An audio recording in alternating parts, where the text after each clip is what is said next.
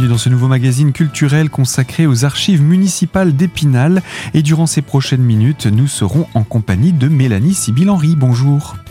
Je rappelle que vous êtes la responsable de ce service municipal que sont les archives municipales d'Épinal et nous avons commencé à présenter dans de précédentes émissions les parcours épitaphes que proposent euh, les, archives de, de, la ville d'Épinal depuis déjà quelques années avec ces dépliants qui détaillent des personnalités importantes de la ville inhumées au sein du cimetière Saint-Michel. Alors nous avons eu l'occasion lors des précédentes émissions d'évoquer des personnages tels que euh, les anciens maires d'Épinal, les grandes figures de la ville, les grands industriels. Et pour les grandes figures, il y avait aussi bien dans les arts et lettres et la culture que dans la justice et la politique. Eh bien, on va rester dans ces grandes figures pour poursuivre avec le cinquième parcours qui s'appelle Épitaphe 5, tout simplement, et qui porte sur la thématique des sciences et de la médecine. C'est bien cela? C'est ça, un parcours créé en 2020. Alors, je vous laisse nous, présenter ce, ce premier parcours. Donc dans ce parcours sciences et médecine, donc des médecins, des pharmaciens et des scientifiques ont par leur talent et leur découverte donné à la ville et à ses habitants de leur temps et de leur savoir-faire. Donc vous allez pouvoir découvrir par exemple, des chirurgiens qui ont participé au conflit ou des gens qui ont par leur découverte influé sur le monde des sciences. Donc dans ce parcours, on a réussi à mettre à l'honneur également deux femmes, Madame Colno, sage-femme, et Jeanne Schwander, une pharmacienne. Et parmi donc les hum, sciences et médecine, donc on dit sciences et médecine, en médecine, on a réussi à, hum, à représenter en fait différentes spécialités, que ce soit euh, la médecine générale, gynécologue, chirurgien, urologue, pédiatre, endocrinologue, chirurgien dentiste, orthopédiste, pharmacien. On se rend compte qu'il y avait quand même toutes sortes de métiers de la santé inhumés à Épinal. Un large panel, effectivement. Et en plus donc de tous ces médecins, on a réussi aussi à, découvrir au sein du cimetière deux scientifiques. Alors leurs noms ne vous disent pas forcément quelque chose, mais par exemple le premier euh, a révolutionné vos vies un petit peu. Benoît Singrun, puisque c'est l'ingénieur qui a inventé le système de réfrigération pour le frigo. Voilà, donc sans lui, voilà, la vie serait différente aujourd'hui. Et puis Léonard Zifferlin, qui était chimiste dans une manufacture d'impression sur tissu. D'accord. D'autres euh, noms emblématiques euh, pour Épinal? Alors oui, effectivement, dans ce parcours, on, a beaucoup de noms emblématiques pour Épinal. Par exemple, le docteur Delille, le docteur Le docteur Delfour, le docteur Hutin, le docteur Ravel, Rizacher ou Schwend, qui sont des noms euh, voilà qui, qui ont fait partie de, de l'histoire et que nombreux spinaliens connaissent euh, de par les consultations qu'ils ont pu faire auprès de ces médecins. À voir, et puis même euh, des médecins qui ont donné naissance à des enfants qui sont eux-mêmes devenus médecins Oui, oui, oui, pour, pour la plupart. Il y a aussi toute une génération de chirurgiens dentistes. voilà on a pu trouver plein de familles comme ça finalement qui sont restées dans la branche de la médecine. Alors parmi ces 21 noms, je vous laisse le soin de nous en retenir quelques-uns. Lequel avez-vous choisi en premier? Alors en fait j'en ai sélectionné trois. Alors le premier, Jean Emerlin, qui, euh, vous allez le voir, a un parcours euh, double, puisqu'il a été à la fois pasteur et docteur. Donc Jean Emerlin est né à Vire-en-Plaine le 24 août 1830. Il étudie la théologie à la faculté protestante de Strasbourg et devient pasteur après sa thèse en 1856. Il est nommé pasteur de l'église réformée d'Épinal de 1856 à 1868.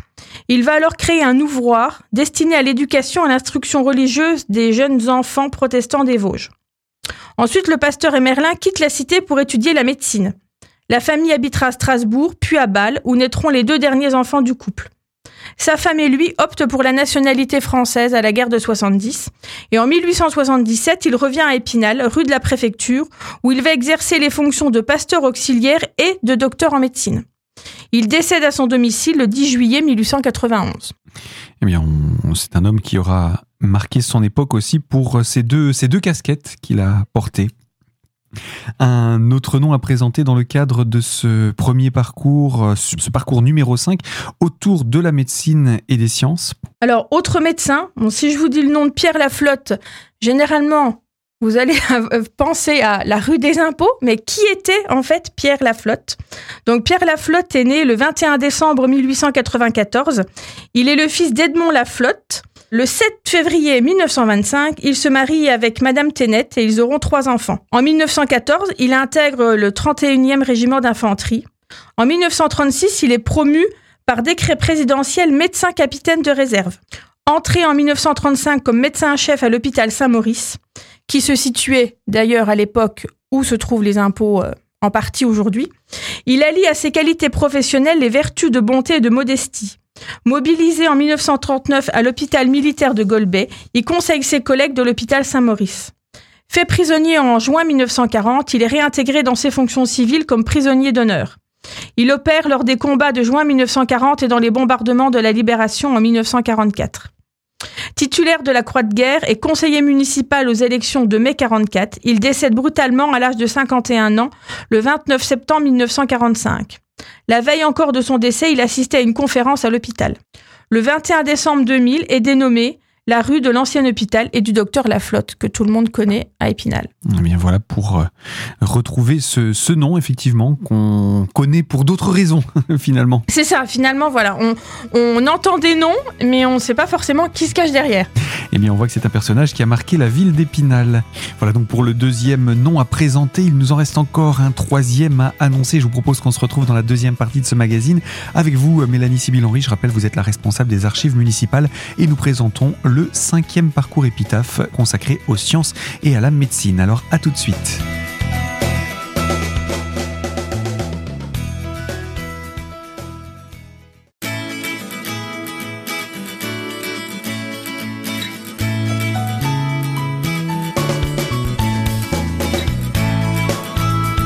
Deuxième partie de ce magazine consacré à la thématique culturelle et autour des parcours épitaphes présentés par les archives municipales d'Épinal et en compagnie de Mélanie Sibyl-Henry, responsable de euh, ces archives.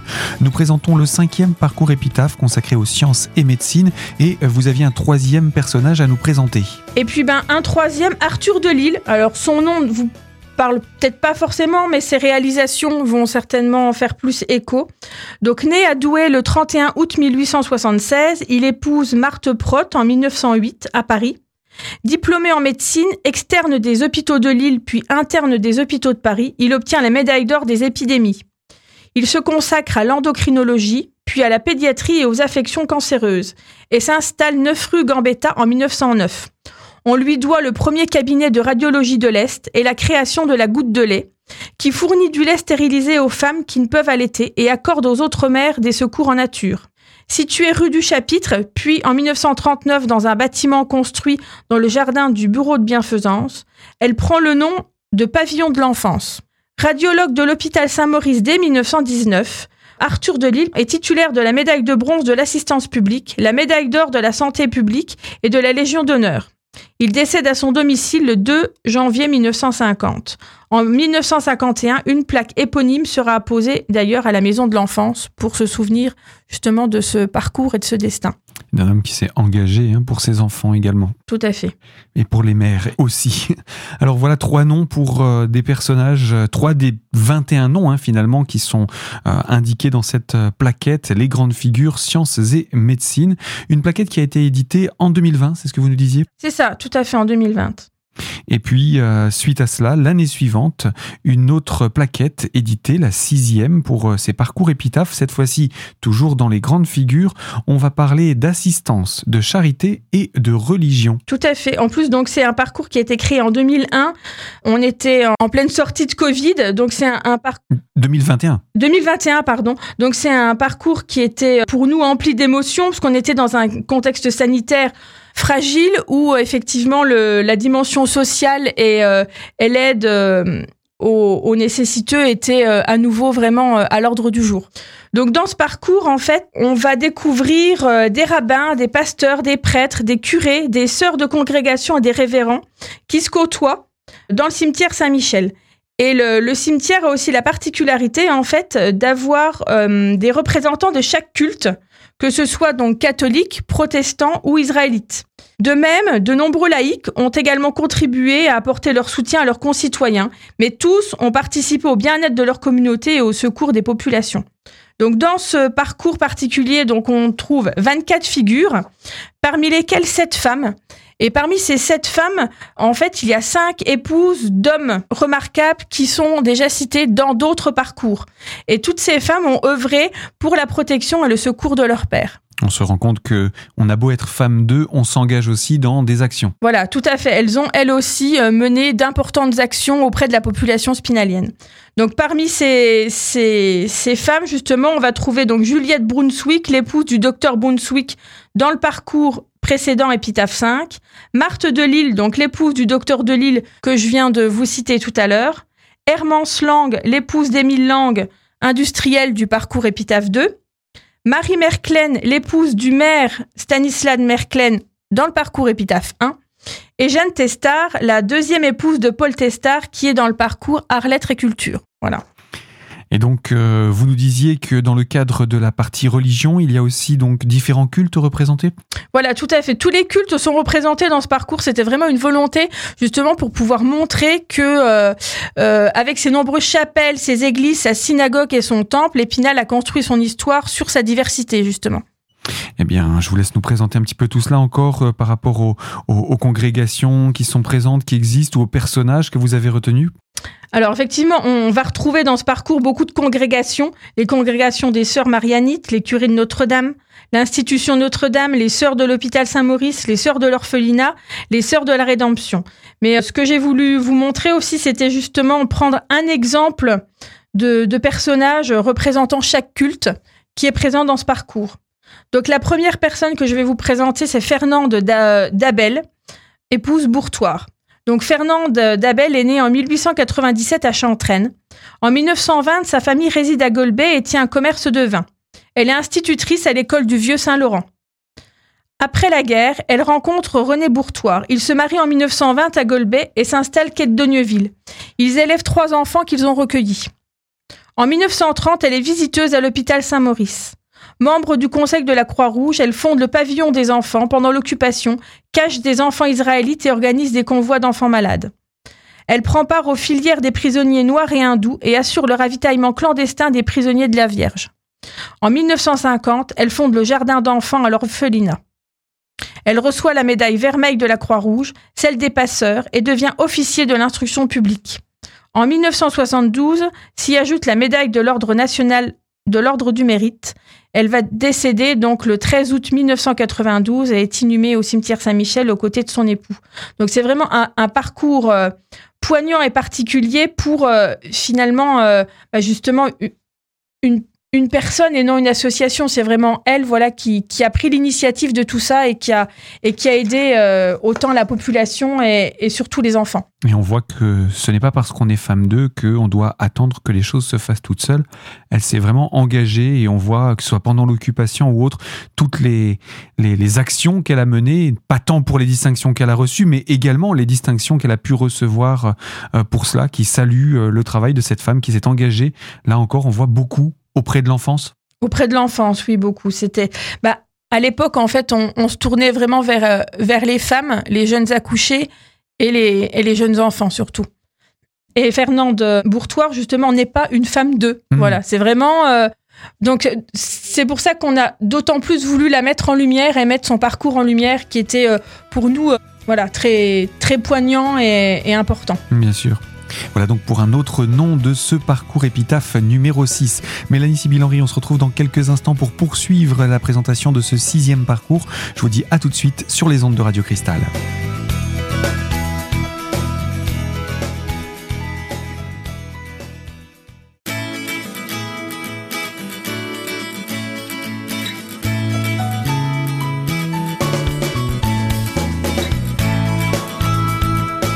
Dans la troisième partie de ce magazine consacré à la thématique culturelle et plus particulièrement autour des archives municipales de la ville d'Épinal. Depuis quelques émissions, nous présentons les parcours épitaphes et nous sommes pour cela en compagnie de Mélanie Sibyl-Henry, responsable des archives municipales d'Épinal. Avec vous, Mélanie, nous avons présenté déjà cinq parcours. Nous sommes dans le sixième consacré à l'assistance, à la charité et à la thématique de la religion. Et vous aviez donc choisi différents personnages à nous présenter.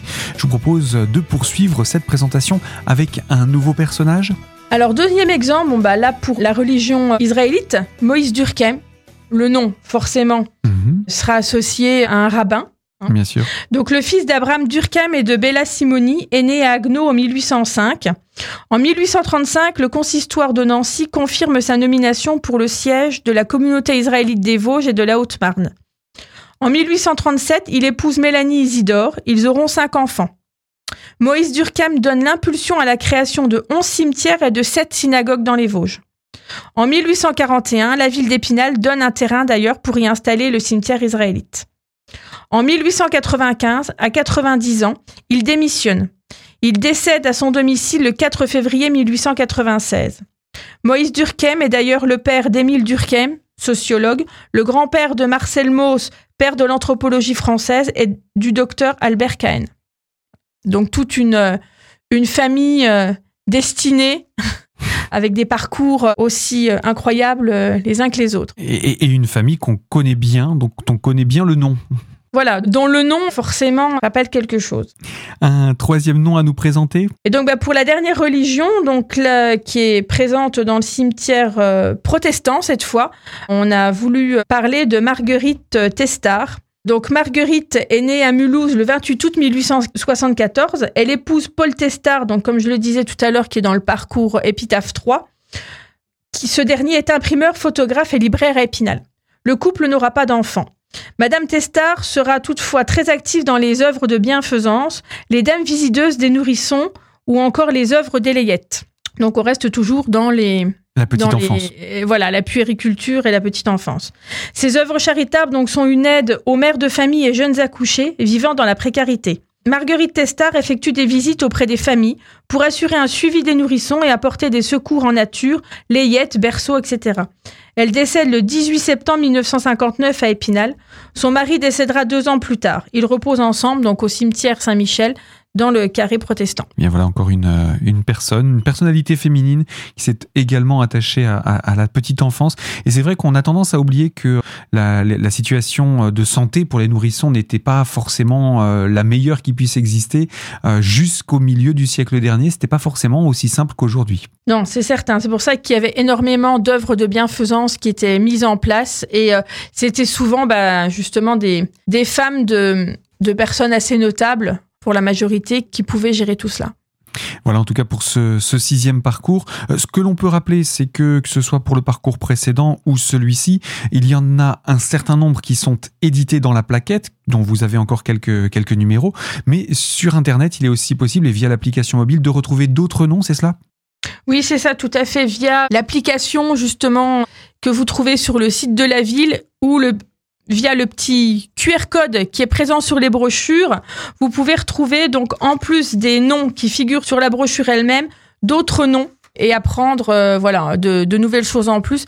Mais en fait, à chaque brochure, on est obligé de, entre guillemets, de devoir sélectionner un nombre maximum de personnalités et, et voilà, c'est toujours un peu frustrant pour nous, donc on, on essaye de, faire connaître en fait tout le travail qu'on a pu faire sur toutes les personnes. C'est une belle manière de le faire, de le promouvoir aussi avec les outils numériques. Ainsi s'achève la présentation de ce sixième parcours épitaphe consacré, nous l'avons dit, à l'assistance, à la charité et à la religion. Et euh, ces quelques personnages que nous venons de présenter, bien entendu, comme nous l'avons dit, il en reste d'autres à découvrir, entre autres sur Internet. Euh, Mélanie Sibyl-Henry, je rappelle que vous êtes responsable des archives municipales d'Épinal. Il nous reste encore un parcours à présenter et je vous propose qu'on puisse se retrouver dans une prochaine émission pour découvrir ces mémoires de guerre, puisque c'est la thématique qui s'intéressera autant aux militaires qu'aux civils, aux personnages de guerre, aux monuments, etc.